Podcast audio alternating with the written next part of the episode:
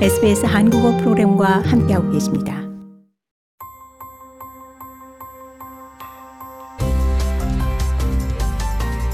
SBS 라디오의 정착 가이드, 호주에서의 삶에 관한 정보, 이슈, 그리고 이야기.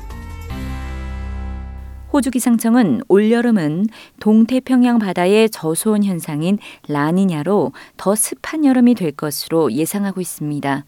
올여름 호주 동부 지역 전반의 강우량이 예년 평균보다 높을 것으로 전망됐습니다.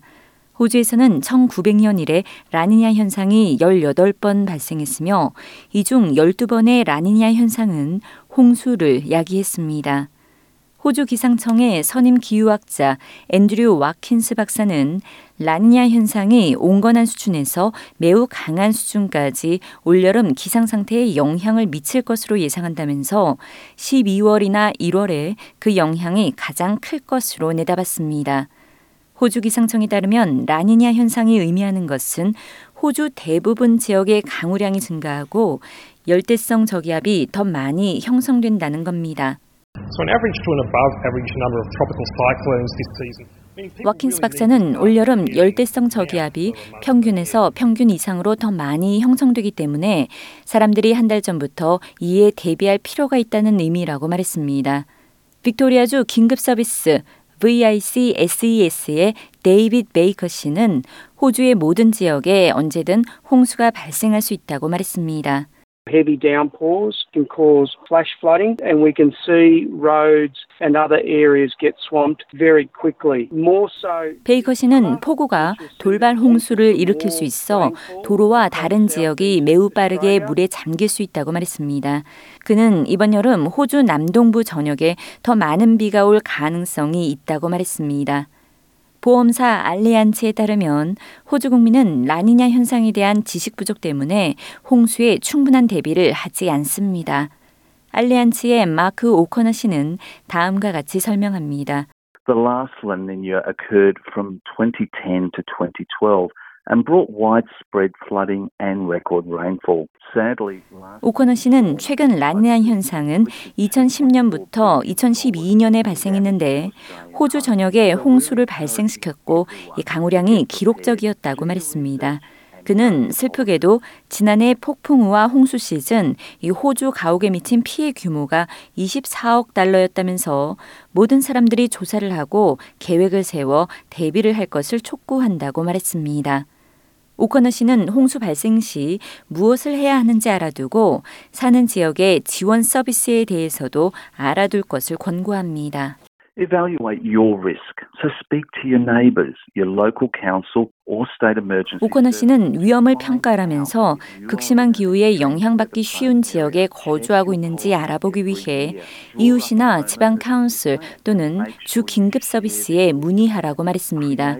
이어 매년 대책을 점검하고 비상사태 계획을 세워 이 반드시 가족 구성원과 공유하라면서 구급 상자를 포함해 물, 음식, 그리고 휴대용 배터리 등을 넣은 배낭을 준비해 두라고 권고했습니다. 베이커 씨는 사는 집이 홍수로 침수될 가능성이 크다면 최선의 조치는 이 홍수 발생 시 집에 있지 않는 것이지만 미리 대비책을 세워두라고 제안했습니다.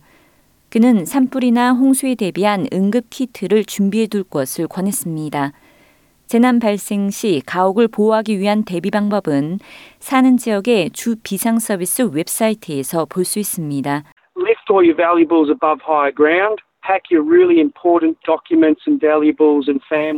베이커 씨는 지대가 높은. 곳에 소중한 물건들을 올려놓고 정말 중요한 문서와 물건들을 꾸려 이 문제가 커지기 전에 차를 타고 떠나라고 말했습니다. 그는 또 홍수 발생 시 집을 보호하기 위해 하수도와 배수관을 정비하라고 권고했습니다. A really important thing if you do have the time is fill a couple of garbage bags or shopping bags with dirt or sand and use that to block up your drains and toilets. And the reason for that 베이커 is 씨는 시간이 허락한다면. 쓰레기 봉투나 쇼핑백을 흙이나 모래로 채워 배수구나. 화장실을 막으라고 말했습니다. 그는 홍수가 발생하면 화장실이나 욕실 또는 싱크대 배수구를 통해 하수가 역류할 위험이 있기 때문이라고 설명했습니다. 베이커 씨는 폭우가 쏟아질 경우 돌발 홍수가 매우 빠르게 발생할 수 있다면서 얕은 물이라도 이를 통과하려 운전해서는 안 된다고 경고했습니다. 그는 억수비가 내려 물이 범람한 경우 차를 안전한 곳에 세우고 높은 지대로 피신하는 것이 최선책이라고 말했습니다. If you're driving and you come across an area road that's got flooding, don't go in. Doesn't matter if it's going to cut your trip by X amount 베이커 씨는. 운전하고 가다가 이 물이 범람한 도로에 다다르면 그곳으로 들어가지 말라면서 목적지로 향하는 지름길이라 하더라도 홍수로 불어난 물을 뚫고 운전하는 것은 너무 위험하다고 말했습니다.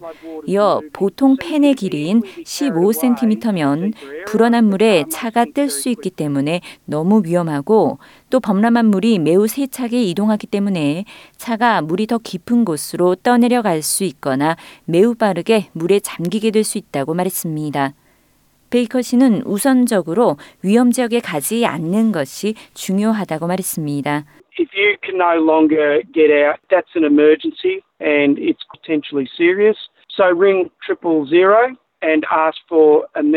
베이커 씨는 범람한 물에서 빠져나올 수 없는 상황이라면 매우 위험한 비상 상황이므로 000번으로 전화해 긴급 지원을 요청하라고 말했습니다. 그는 물이 계속 불어나는 때가 있으므로 차에서 빠져나와야 하거나 안정적인 상태라면 차 위로 올라가야만 하는 상황이 발생할 수도 있다고 말했습니다. 호주 로열 라이프 세이빙 협회의 스테이시 피전 씨는 보행자들 역시 홍수로 불어난 물은 어떤 상황에서도 피해야 한다고 지적했습니다. If you do find yourself in a situation where you are in flooded water, go with the current. Put up your hand to show that you need help. 피전 씨는 홍수로 범람한 물에 빠진 상황이면 흐르는 물에 몸을 맡기고 손을 위로 올려 도움이 필요하다는 것을 알리라면서 이 머리가 물속으로 잠기지 않도록 누운 자세로 물에 떠 있으라고 말했습니다. 이어 물에 뜨는 뭔가를 잡고 또 누군가가 물에 뜨는 물건을 던져줄 수도 있다면서 물에서 빠져나오도록 해줄 것이기 때문에 중요하다고 말했습니다. 혼자서 물에 빠진 누군가를 구하려 범람한 물 속으로 뛰어들려 시도해서는 안 됩니다. We have a lot of people who go in to rescue others, and unfortunately, they do end up drowning. So the best thing you can do is call emergency. 피전 씨는 다른 사람을 구하려 홍수로 불어난 물로 들어가는 많은 사람들을 보게 되는데 불행히도 익사하는 경우가 많다고 말했습니다.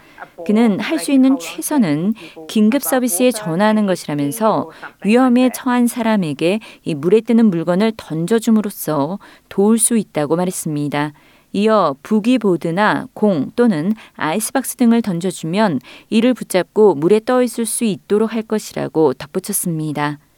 베이커 씨는 긴급 상황에서는 목숨을 부지하는 것이 가장 중요하다고 말했습니다. Human life is paramount. Things can be replaced, but you and your family can't. 베이커 씨는 인간의 생명은 소중하다면서 물건은 대체가 가능하지만 본인이나 가족은 그렇지 않다고 강조했습니다. 더 많은 정착 가이드 스토리를 원하시면 sbs.com.au/korean을 방문하세요.